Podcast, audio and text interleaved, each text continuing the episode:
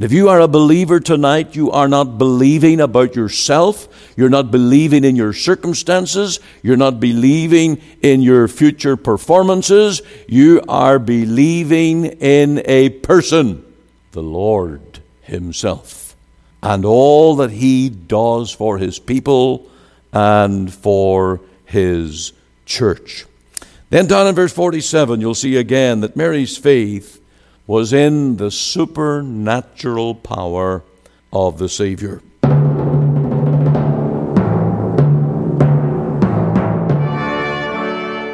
Welcome again to Let the Bible Speak, and on this day after Christmas, we are still glowing in the light of this Savior born into the world. Think of Mary and Joseph on that first full day after Jesus' birth, after the visit of the shepherds to the stable, after all had settled and the news was spreading that a king was born into the world. Here we have the messenger of the Lord unto Mary, consoling, strengthening her, and we see something of her response. Mary said, Behold the handmaid of the Lord. Be it unto me according to thy word. And the angel departed from her. And Mary arose in those days and went into the hill country with haste into a city of Judah, and entered into the house of Zacharias, and saluted Elizabeth. And it came to pass that when Elizabeth heard the salutation of Mary, the babe leaped in her womb, and Elizabeth was filled with the Holy Ghost.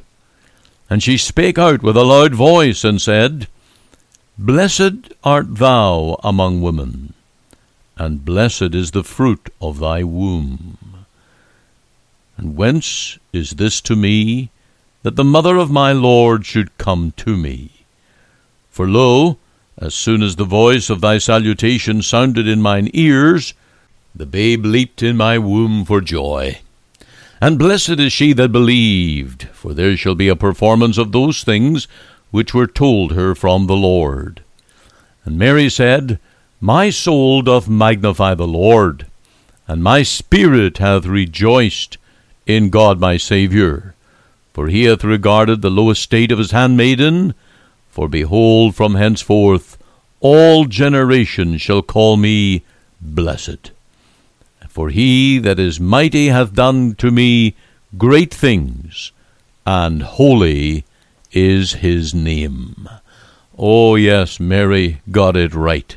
The God of heaven, his name is holy, and that child that was born of her was holy.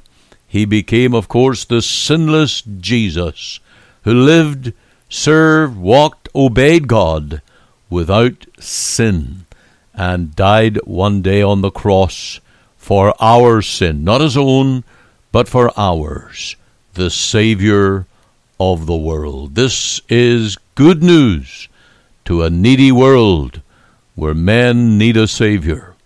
I trust that today that you will stay tuned with us right through the program we come now to our message in song, but the message then from the pulpit of our church on Mary, rejoicing in her Savior. The snow lay on the ground, the stars shone bright, when Christ our Lord was born on Christmas night.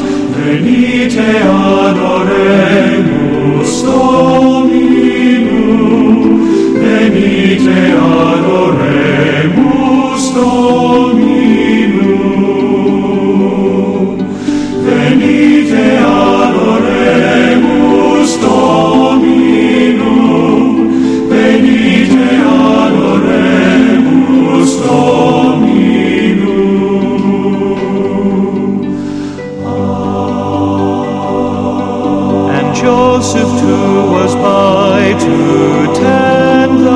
child to guard him and protect his mother mild. The angels.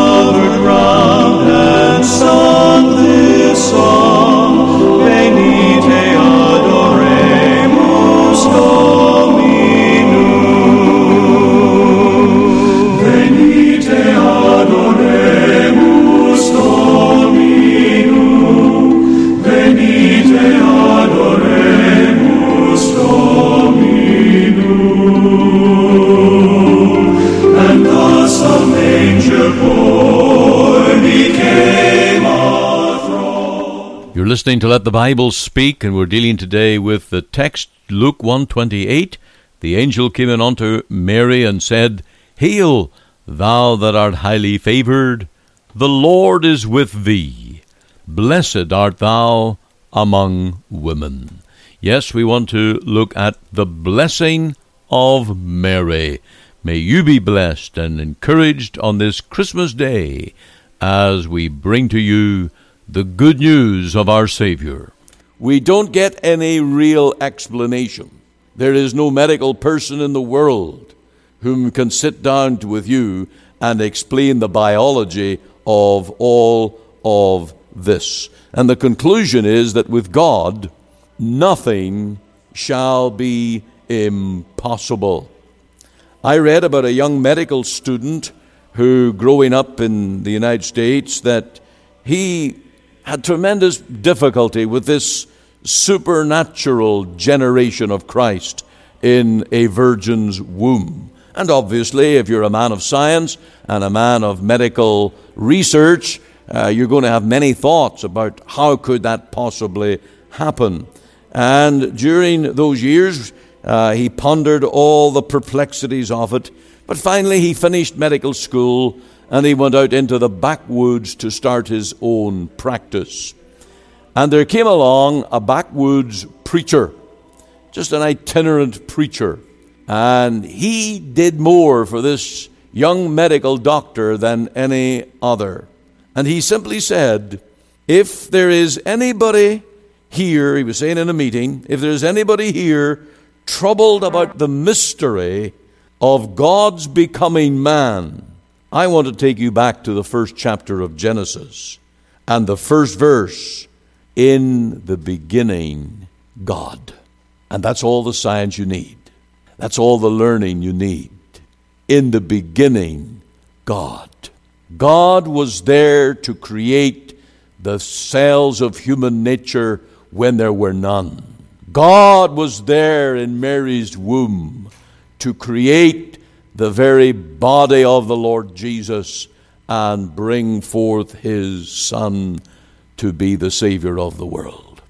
You see, we need to remember tonight that Christians do not live on explanations, we live on promises.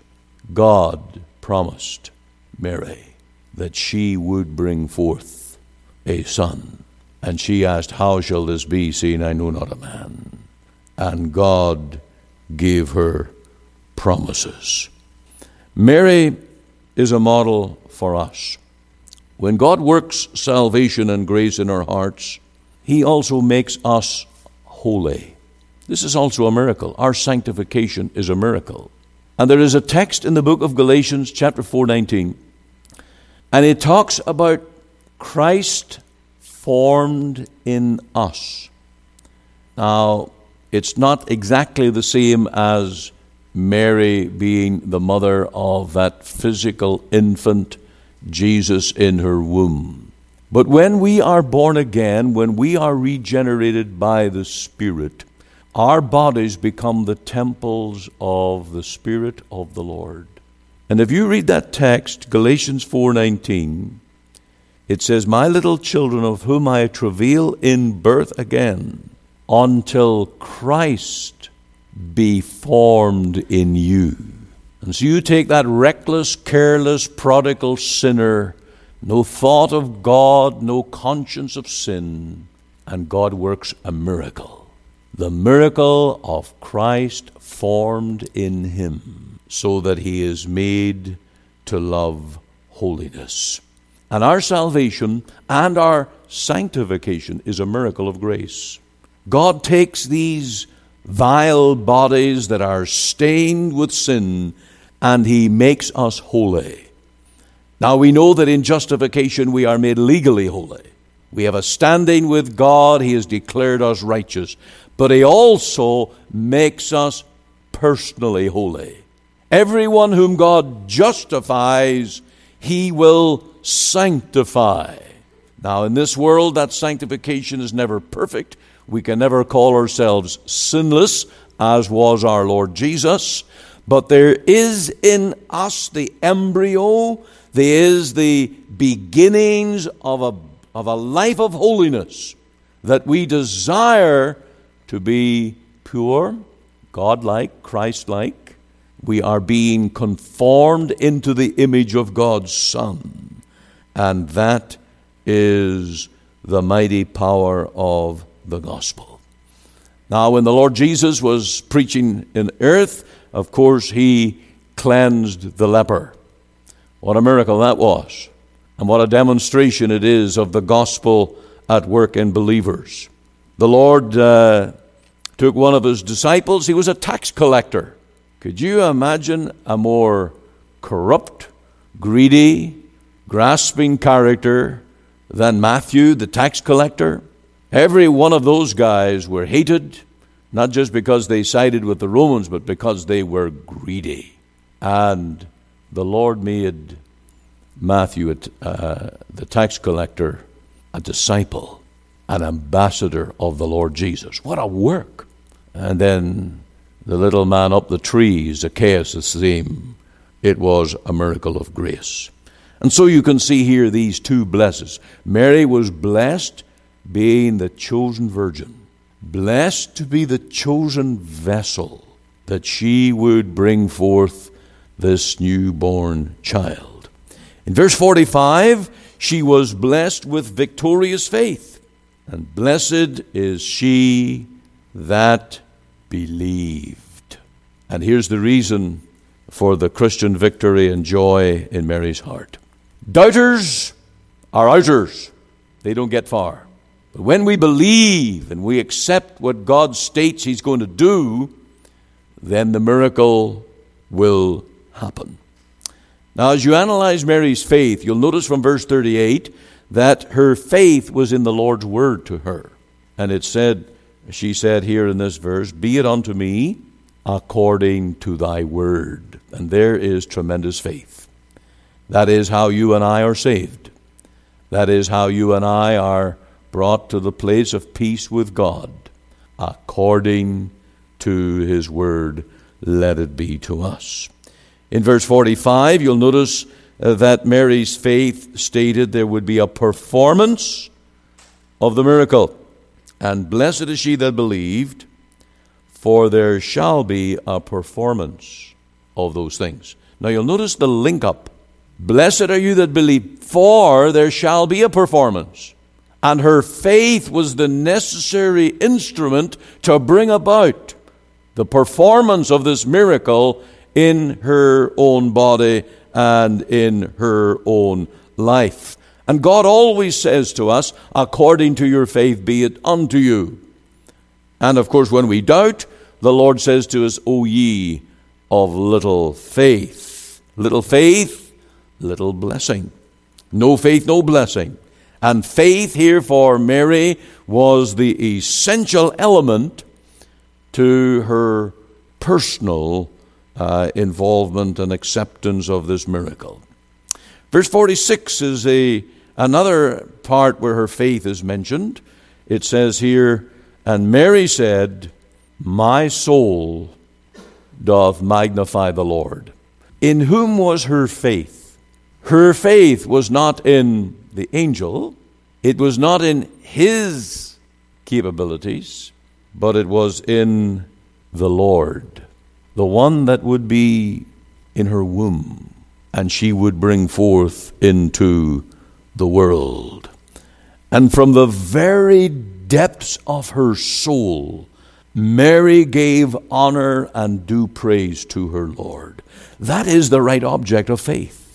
If you are a believer tonight, you are not believing about yourself. You're not believing in your circumstances. You're not believing in your future performances. You are believing in a person, the Lord Himself, and all that He does for His people and for His church.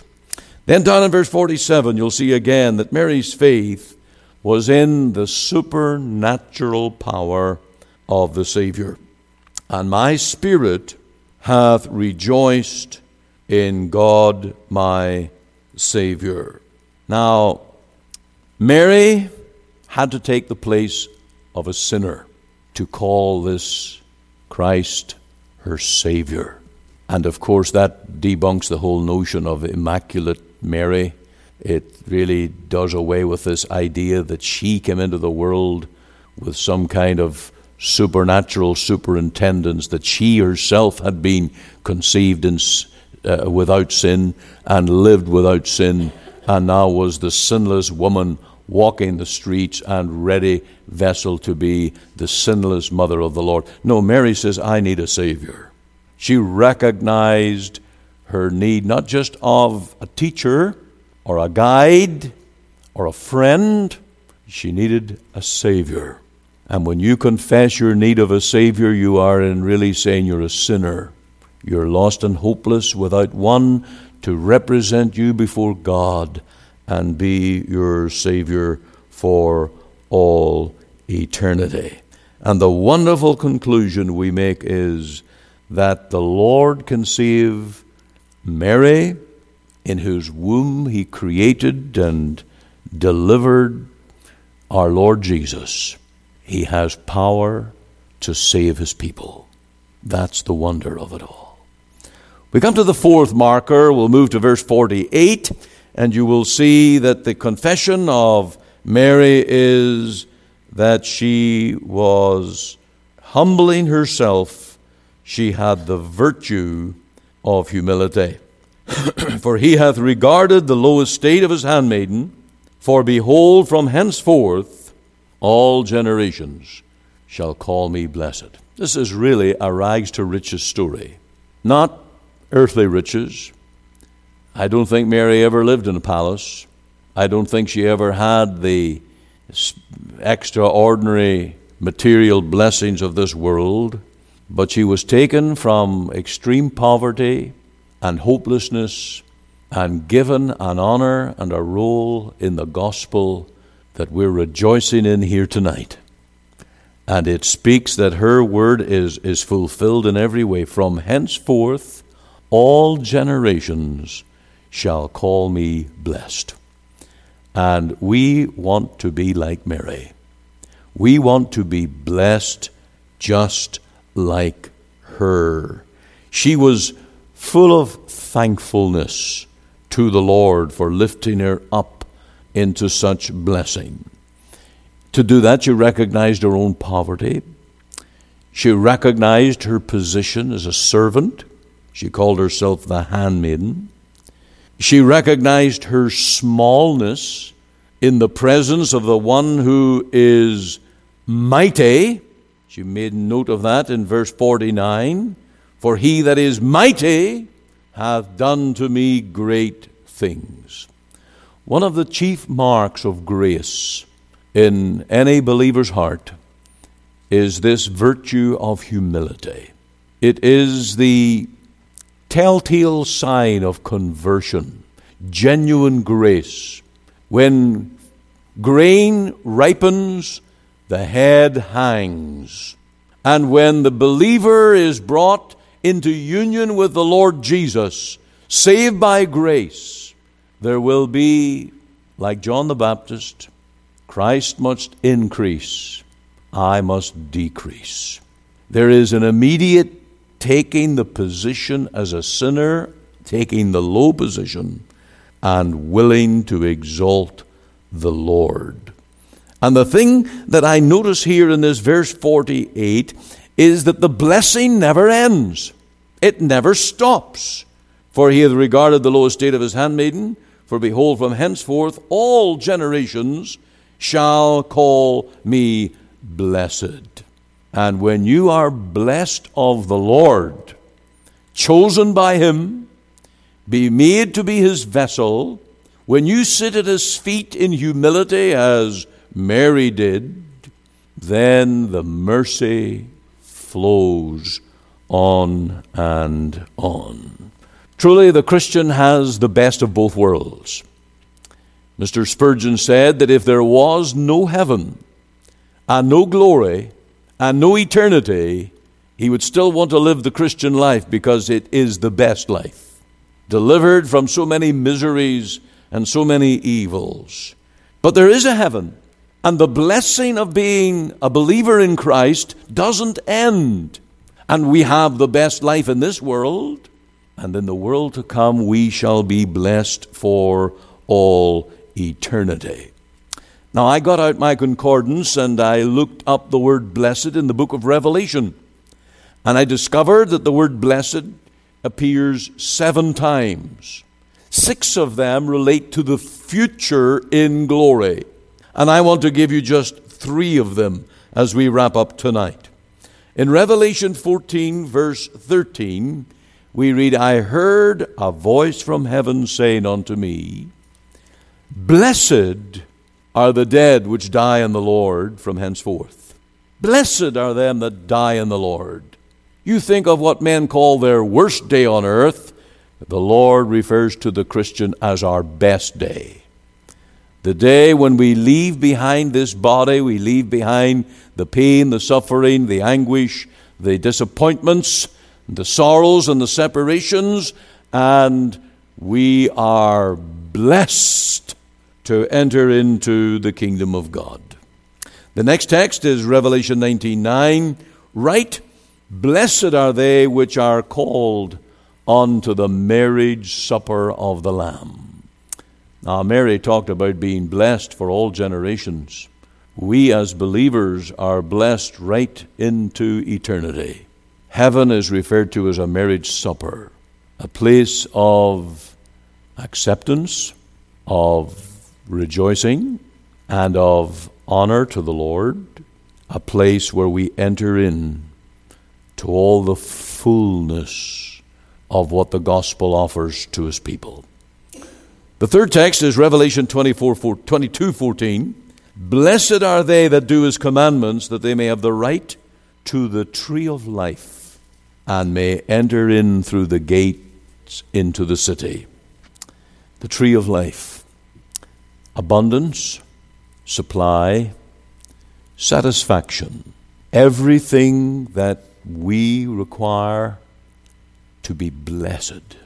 All this never ends. And so, Mary, this is a privilege indeed. And if the Lord calls you to be a Christian, that His Son, the Lord Jesus, be formed in you, you are blessed. Blessed today, blessed on the day of your death, blessed for all eternity. It doesn't get better than this. And so I call you tonight to the blessed life. Come as a sinner to Jesus. Come in your poverty as Mary was in her poverty. Come in your sinfulness as Mary confessed. Come by faith in the person and work of Jesus. Magnify the Lord as your Savior, and you will be blessed.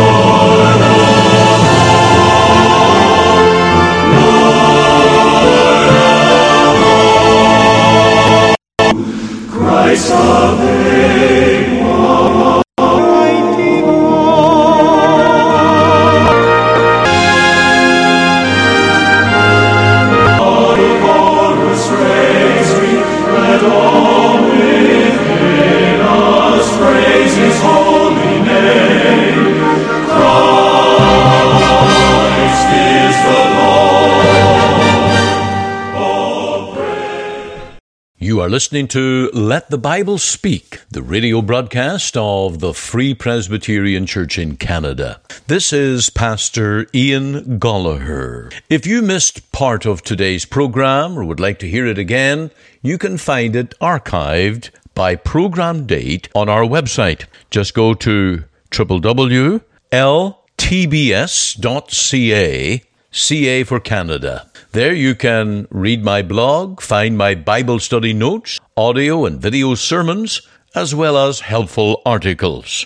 Or you can go to our podcast on iTunes. We're on the air Sundays at 9:30 a.m. for our full church broadcast and Monday to Friday 5 a.m. and 5 p.m. on this station to bring you the gospel from our Free Presbyterian Church here in Cloverdale. We also invite you to our church services on Sundays 10:30 and 6 p.m. Through our website you can listen and view to our online services at 10:30 and 6 p.m. Make it your Sunday worship. Click on the Live Now button on the home page of our website. Or if you would like to talk with me one on one as a pastor, please give me a call. The phone number is 604 897 2040. The mailing address is 187 9058 Avenue, Surrey, BC, V3S 1M6. We're located just two blocks north of number 10 Highway on 188th Street. Our website again is ltbs.ca, you can join us Monday to Friday, 5 a.m., 5 p.m., here on the station as we let the Bible speak.